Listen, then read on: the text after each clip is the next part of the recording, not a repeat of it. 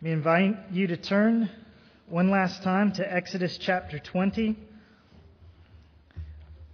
Come this morning to the 10th commandment, Exodus 20, verse 17.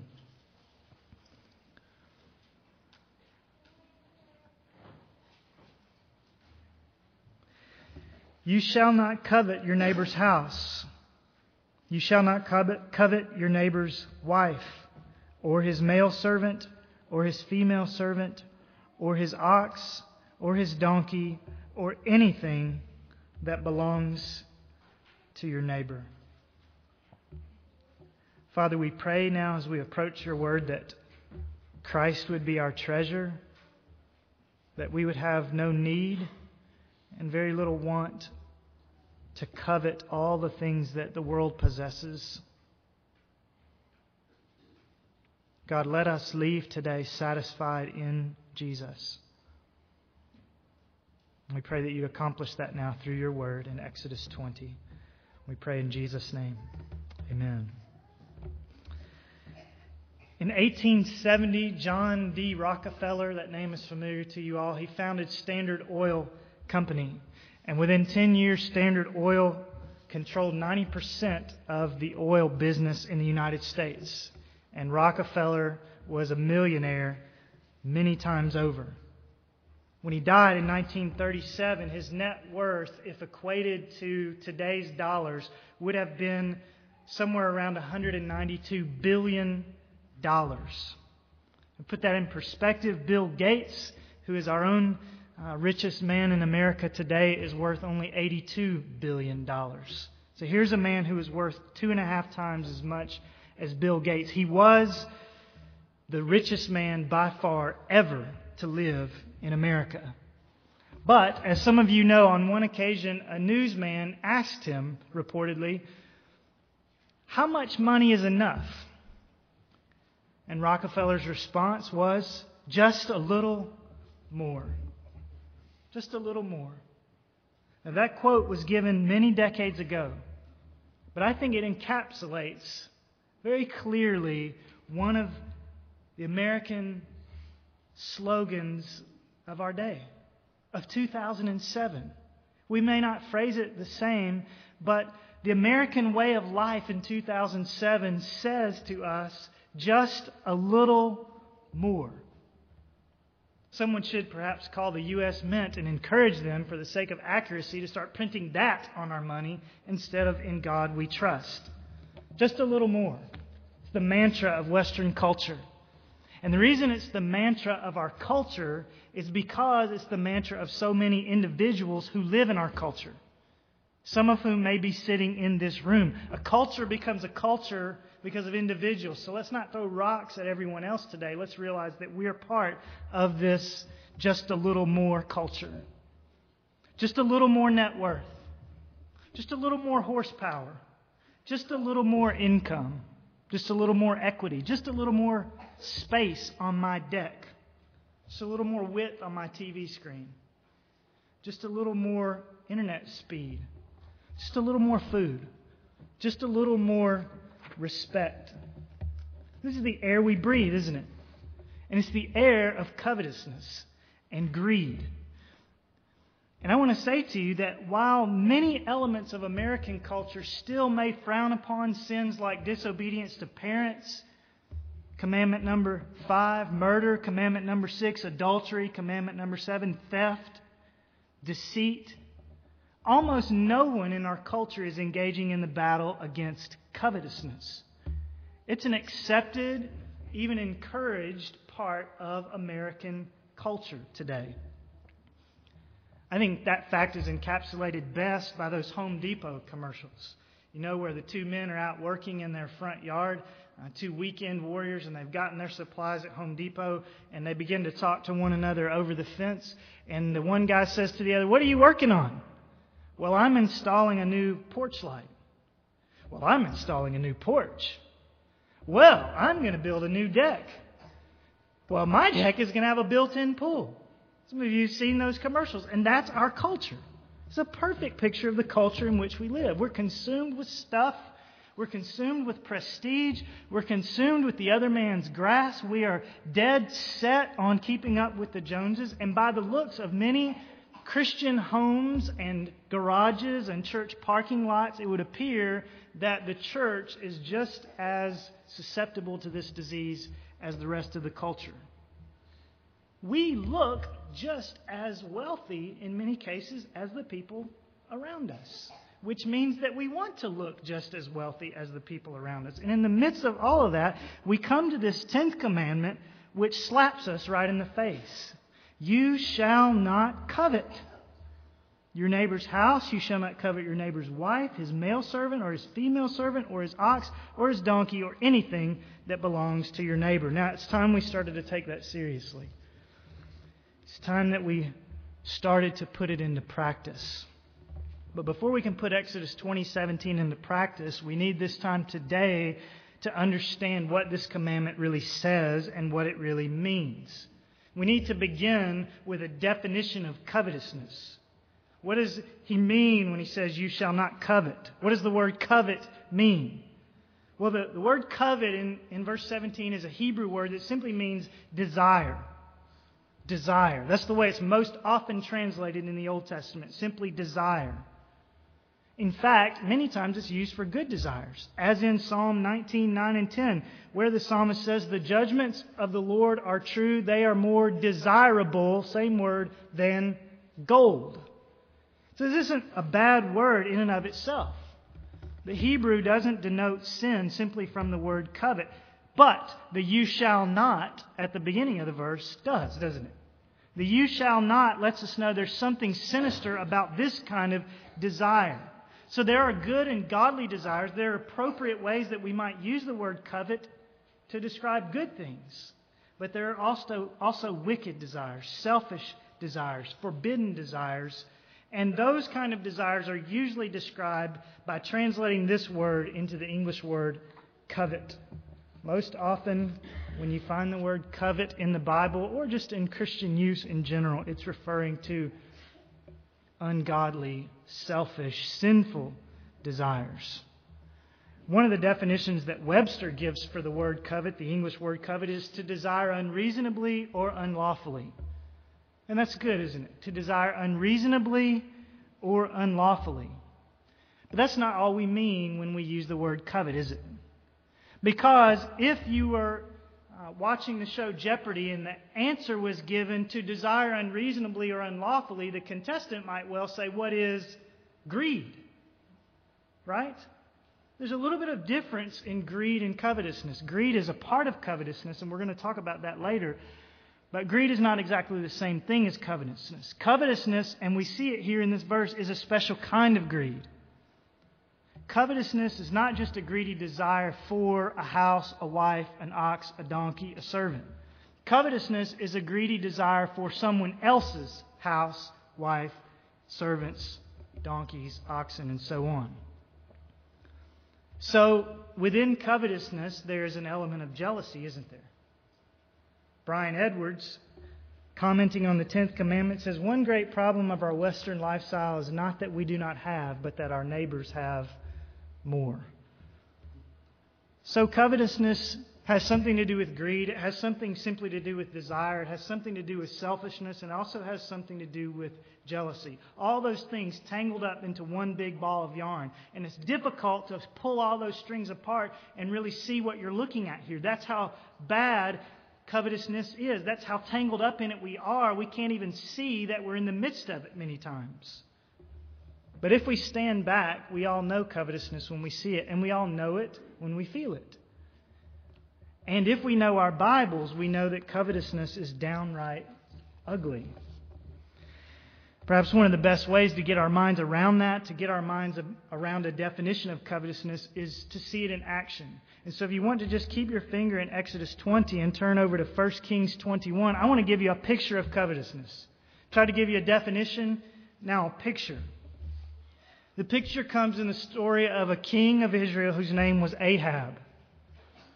And Ahab was a covetous man. Let me read to you 1 Kings 21 1 through 4. Now it came about after these things that Naboth the Jezreelite had a vineyard which was in Jezreel beside the palace of Ahab, king of Samaria. Ahab spoke to Naboth, saying, Give me your vineyard, that I may have it for a vegetable garden, because it is close beside my house, and I will give you a better vineyard than it in its place. If you like, I will give you the price of it in money. But Naboth said to Ahab, The Lord forbid me that I should give you the inheritance of my fathers. And that was true. God said, Don't sell your inheritance outside of your family. So Ahab came into his house, sullen and vexed because of the word which Naboth the Jezreelite had spoken to him. For he said, I will not give you the inheritance of my fathers. And he lay down on his bed and turned away his face and ate no food. Now look at Ahab, king of Israel, sulking over Naboth's vineyard. Note, Ahab had a palace next to the vineyard. Naboth was a poor man. Ahab had a palace. Ahab was Ahab of Samaria. This is Jezreel. This is Ahab's second or third or fourth home. But he's sulking over this man's little patch of grapes. And all those tangled yarns that made up our definition of covetousness are here in Ahab. Ahab desired that which belonged to another.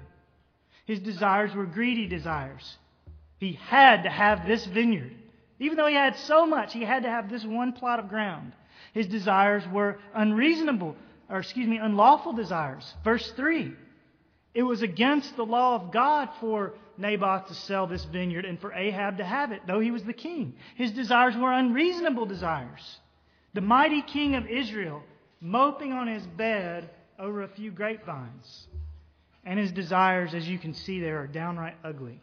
You can read on in 1 Kings 21 and you'll find out that Ahab's tantrum over Naboth's vineyard ended in Ahab's taking of Naboth's life so that he could have the vineyard for himself. That's a picture of covetousness.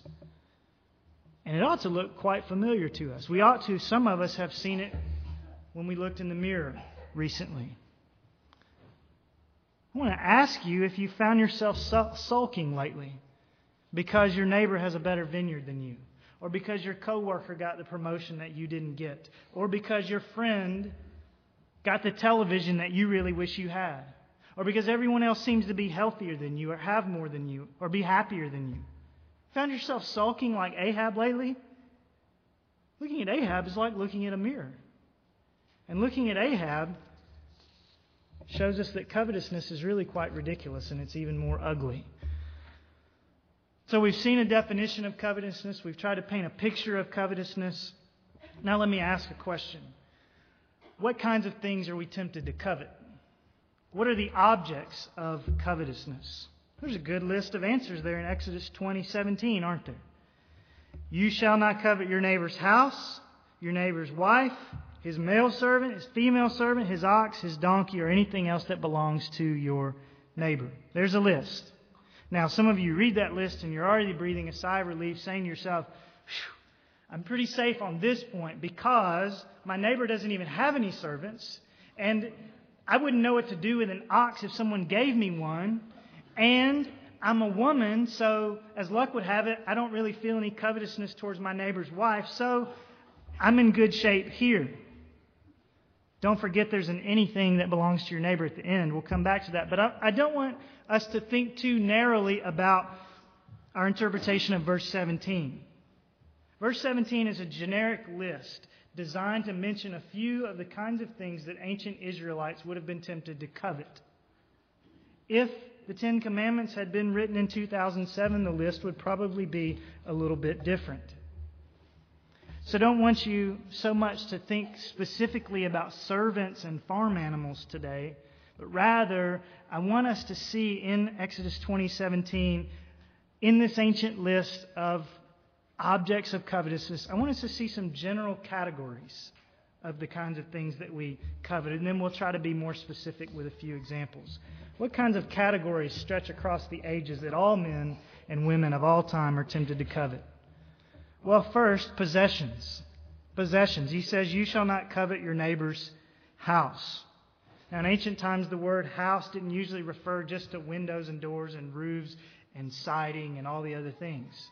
Although it did refer to that. But your neighbor's house generically meant your neighbor's household, your neighbor's possessions, his house, his field, his barn, his wagon, his furniture, his lamps, and so on.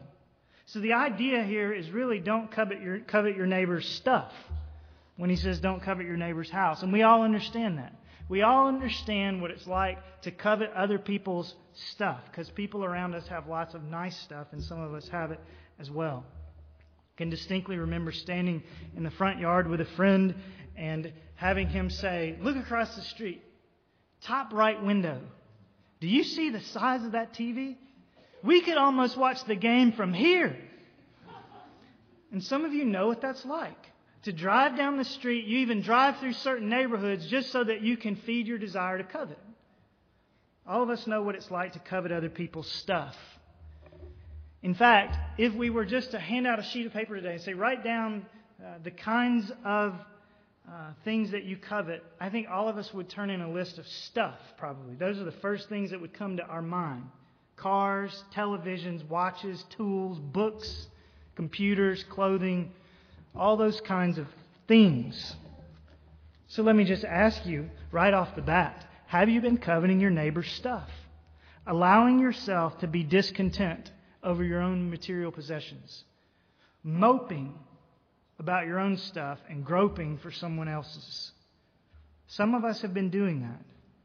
And we need to simply hear the opening phrase of the tenth commandment You shall not covet your neighbor's house, you shall not covet your neighbor's stuff. Secondly, people. We covet possessions, we covet people. You shall not covet your neighbor's wife. Now, again, obviously the reverse could be said here you shall not covet your neighbor's husband. Both men and women are bound by the tenth commandment here. And this portion of the tenth commandment is speaking specifically about coveting other people.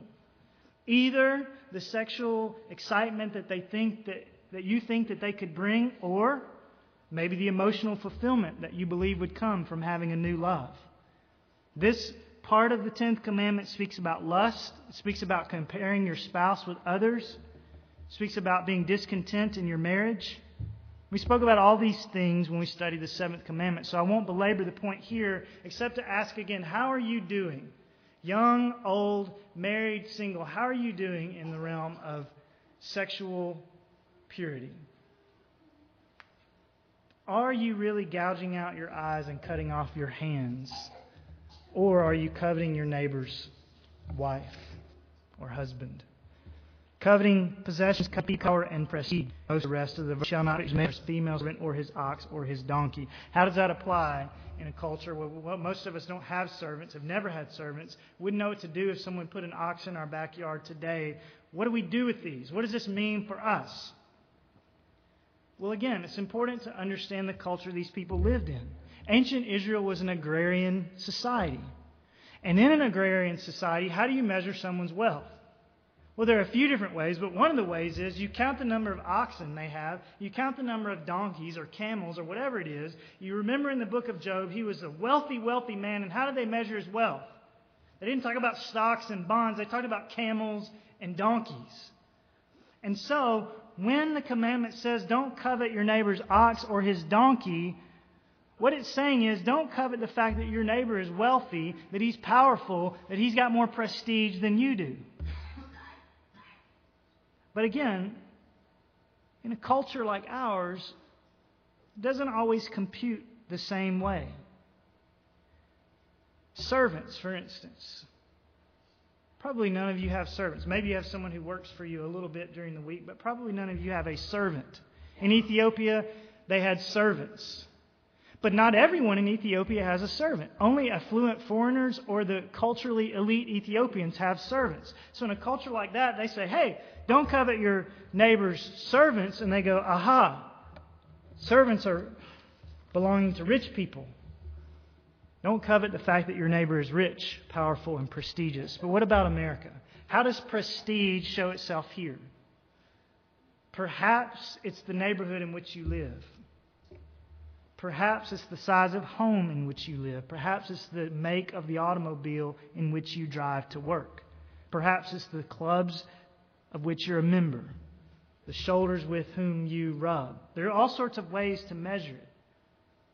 But what the commandment is teaching us is when someone else is more powerful than you, more prestigious than you, more wealthy than you, don't covet their social position. Don't covet power and prestige. And I would venture to say that very much of our coveting of people's actual possessions is really a subservient covetousness. It's not really the Rolex that we want, it's the prestige that goes with it. It may not be the house that we really care about, it's the fancy zip code that comes along with the house. So many people covet stuff because more than the stuff, they want the prestige that comes with the stuff. And so when you're going to make a major purchase, you need to train yourself to ask, why am I buying this? Number one, do I need it? Number two, is it worth the money? Number three, is there something that I should be doing with the money that would be more honoring to God? And specifically here, am I doing this so that my coworkers will realize that I've made it? So that my neighbors will be impressed? So that I can feel like when I lay down at night, I've finally arrived? Is that why I'm buying this item? So, coveting possessions, people, power, and prestige. Fourthly, etc. Couldn't think of a P word that, that meant etc. So, uh, you shall not covet anything that belongs to your neighbor. I'm glad that's here. I'm glad that's here because not everything fits under one of those categories possessions, people, prestige. So you just fill in the blank with the thing that most tempts you. You shall not covet your neighbor's health, his comfort, his looks, his children, his job, his air conditioner, or anything that belongs to your neighbor. You shall not covet anything that belongs to your neighbor. Now, given the culture of acquisitiveness in which we live, it's inevitable at this point that someone might be thinking to yourself, Everything you said so far makes sense. I mean, I understand all these things that people want, and I see how this is true. But why is coveting so bad? I mean, what's really wrong with this? It's not like I'm actually stealing my neighbor's gas grill. I just really like his gas grill and wish I could have one for myself. And until I get one, I won't be happy. But what's so wrong with that? What's the problem with coveting? Why is it a sin? Well, first of all, because Exodus 20 simply says, You shall not covet. That's enough, isn't it? But let's see if we can get to the bottom of why God might have given us such a command. What is the problem with covetousness. And I just jotted down three things this week. Number one, covetousness fails to love our neighbor. To me, my mind about it, how's it hurting my neighbor? Well, hasn't God commanded us to love our neighbors? Matthew 19, 19, and lots of other places. Of course He has. And has He not taught us to rejoice with those who rejoice? Romans 12, 15. Does covetousness achieve those goals? No. If I covet my coworker's promotion, far from rejoicing over his blessing, I'm actually regretting my lack. I'm not rejoicing for anyone when I covet. So you need to ask yourself, what is your typical response when your neighbor, when your coworker, when your family member receives a blessing? Is it rejoicing or is it regret? Coveting always responds with regret and therefore doesn't love its neighbor. Second, covetousness fails to thank God. Covetousness fails to thank God. Most of us would never put our finger in God's face and say, God, you're not giving me a fair shake. However, every time that our hearts covet, that's really what we're saying, isn't it? God, if I only had that car, if I only had that wife, if I only had that living room suit, if I only had that game system, if I only had that job, if I only had that salary, if I only had the security that she has, then I would be content. You haven't given me aren't enough for me. I want what she has. And until I get it, you're shortchanging me, God. Does it ever occur to you that that's what greed and covetousness sound like to God? Covetousness fails to thank God. Thirdly, and I want to draw this out a little bit more because I think it's important, covetousness leads to many other sins. Why is covetousness so wrong? Well, because covetousness is just the beginning. Covetousness leads to many other sins. Paul teaches us this in 1 Timothy 6 9. If you want to study covetousness, covetousness more, study 1 Timothy 6. But in 1 Timothy 6 9, Paul says this Those who want to get rich, those who are covetous, those who want to get rich, fall into temptation and a snare and many foolish and harmful desires which plunge men into ruin and destruction. So, into what kind of ruin and destruction can covetousness plunge us? What sorts of sins does covetousness lead to? Let me just list a few. Theft. Theft. It's obvious, isn't it, that theft grows out of covetousness. Covetousness. You have it. I want it. I'm going to take it. We said this two weeks ago. Theft is much broader than simply snatching some lady's purse. We steal from the government. We steal from our employers. We steal all the time. And the reason we do so is because we love money. We love stuff. We're covetous. Greed is also a fruit of covetousness. Most Americans are affluent enough that if they covet their neighbor's flat screen television, they don't have to go in the night and steal it. We just go buy one ourselves. So covetousness doesn't always lead to theft. Sometimes it just leads to spending binges. And spending binges are nothing less than greed. What about bad debt? Bad debt. When our covetousness turns to greediness, and we want to go on a spending binge, some of us have money in the bank to underwrite our greed, the rest of us have credit cards. And those of us who have credit cards, some of us anyway, know what it's like to get ourselves in trouble buying things we can't afford, things we don't need, but because we can and because we're covetousness. Covetous. It all springs from the root of covetousness, stinginess. Stinginess. God has commanded us to give to everyone who asks, Matthew 5:42. He's commanded us to befriend the orphan and the widow, James 1:27. He's commanded us to support our missionaries, 3 John 5 through 8. But it's much more difficult to do that if your heart is filled with greed and covetousness, isn't it? If you're so much longing after the next new thing, it's very difficult to give to the poor to give to the missionaries, to befriend the orphan and the widow. Resentment. Resentment's a fruit of covetousness. Isn't it true that our coveting of our nature, our neighbor's fortunate position doesn't always stop with mere coveting? Isn't it true that it often continues into contempt for that neighbor?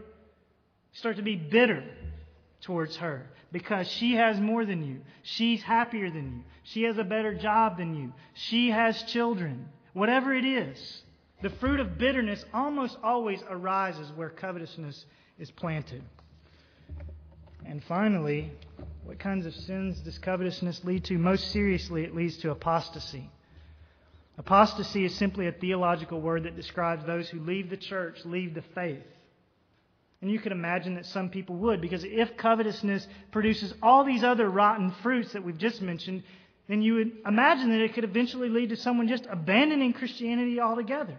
But we don't have to imagine that that could happen. We can read about it we can read about the connection of covetousness and apostasy in 1 Timothy 6, 9, which I already read, and 10. Listen, those who want to get rich fall into temptation and a snare and many foolish and harmful desires which plunge men into ruin and destruction.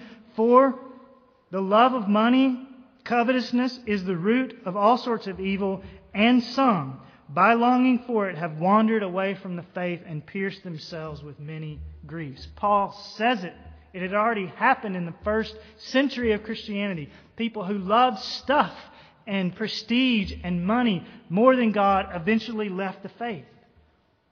They were pretending all along, and then finally, the pull of everything that the world has to offer finally pulled them away. Demas is one example. You can research him in the New Testament. So if you thought about covetousness and you asked yourself this morning, what's the big deal? I hope you now have a few good answers. In fact, I hope you have a whole host of reasons why you should drive an axe through the root of covetousness before the tree has a chance to blossom into all these other rotten fruits. Now, we've thought long and hard about all that is wrong with covetousness. But I want us now to just turn and look at the bright side of the cloud for a few moments. What is the positive aspect of the 10th commandment?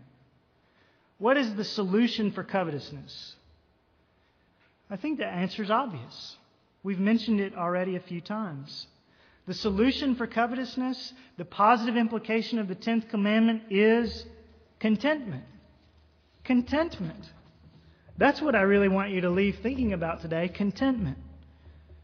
Now, isn't it true that discontent is the seed that springs up into the tree of covetousness? Isn't that true? We're covetous because we're discontent.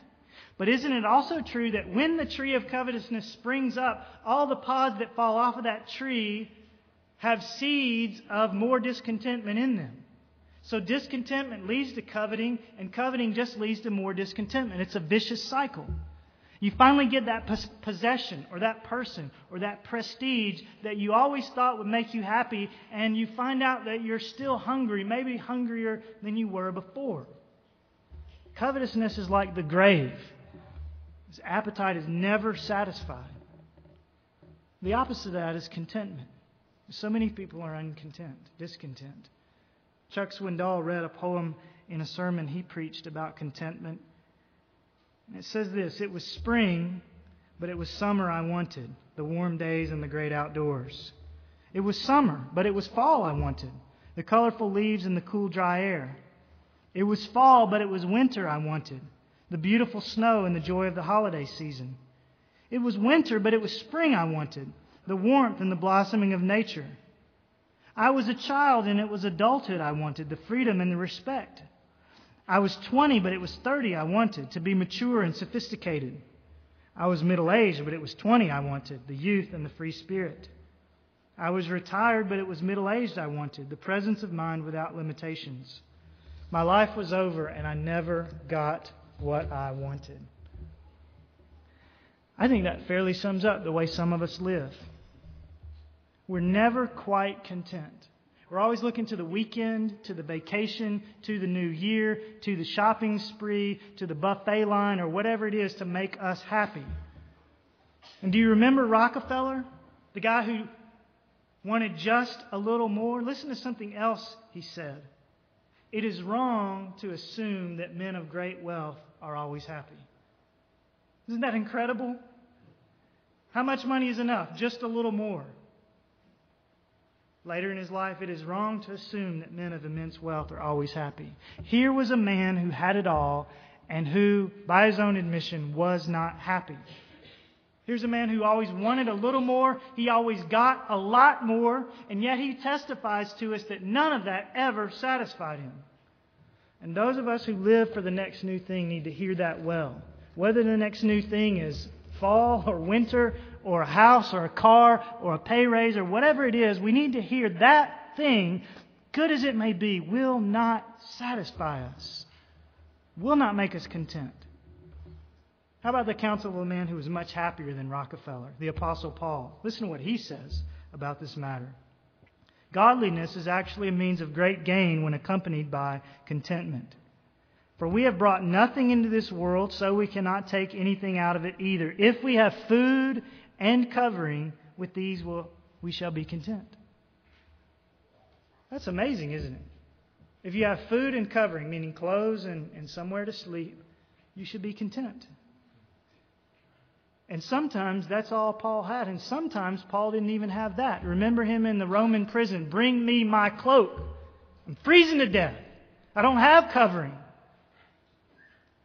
But Paul, unlike Rockefeller, was truly happy. You can read Paul's letters, and you can find him again and again and again referring to joy. He mentions the word joy or rejoicing over 40 times in his few short letters. And what do you think is one of the reasons why he was so happy? Why he was so joyful? Because he was content. He said on one occasion, I've learned to live with nothing and I've learned to live with plenty. I've learned the secret of letting Christ be everything to me and being content. So, what I want to say as we move towards a conclusion now is that the way to defeat covetousness is not mainly by fighting against covetousness, but by fighting for contentment. To fight with God's strength that you would be content. It is biblical, God honoring contentment that will sever the roots of covetousness and kill the tree of sin that grows with it. So, how do we get that? How do we cultivate God honoring biblical contentment? Three practical suggestions, and then we're through. Number one, generosity. How do we cultivate contentment? Generosity. In 2 Corinthians 9, you can turn there if you want, or you can look it up later, but in 2 Corinthians 9, Paul is writing to the Corinthian church, and he's reminding them and urging them to take up an offering to relieve the troubled saints in Jerusalem, these people who were persecuted and who were poor. Corinthians, please give to the support of this church. And in verse 5 of 2 Corinthians 9, he urges them to do something strange. I'm not in Corinth, Corinthians, but before I come, why don't you go ahead and take the offering up now and set it aside now so that when I come it will be ready. And listen to what he says, particularly in verse 5. I thought it necessary to urge the brethren that they would go on ahead to you. In other words, he's sending some men on ahead. I thought it necessary to send the brethren on ahead and arrange beforehand your previously promised bountiful gift, so that the same would be ready as a bountiful gift and not affected by covetousness. Let me, let me put that in uh, a simpler way of, of, of hearing it. Paul says, Give your money now. Take up the offering now. Don't wait until I come. Take it up now because the longer you hold on to it, the more you're going to be tempted to keep it. The longer you hold on to it, the more you will be affected by covetousness. That makes sense, doesn't it? Some of you know what it's like to be stashing money away, planning on giving it away someday. But money has a strange effect on human beings, doesn't it? Money is like Frodo's ring, and the longer you hold on to that sucker, the more you're tempted to use it selfishly, and the harder it is to let it go when it's time. There's good stuff in the movies sometimes. And that's what money is like. Money will cling to you. If you hold on to it now, it will cling tighter and tighter and tighter. And so Paul concludes, and I conclude, that in the battle against covetousness and greed and the love of money, one of the best tactics is to generously give away money and possessions and to be at it sooner rather than later. Give your money away now, he says, so that it will not be affected by covetousness. Second strategy for cultivating contentment is heavenly mindedness. Heavenly mindedness. Listen to what Jesus says in these famous verses in Matthew 6, 19 and 20. Do not store up for yourselves treasures on earth where moth and rust destroy and thieves break in and steal. But store up for yourselves treasures in heaven, where moth and rust do not destroy and where thieves do not break in and steal.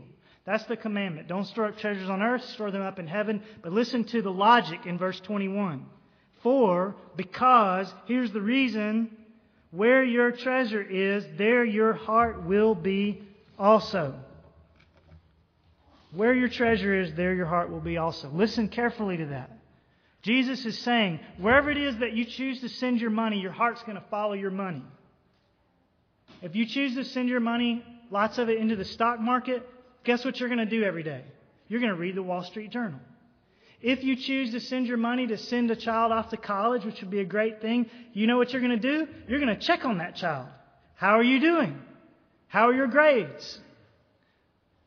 Whatever you spend your money on, your heart follows that because it's your money. You care. That's why when a, a, person buys their first car, they treat it a lot better than they did mom and dad's car. Wherever your money is, your heart follows it.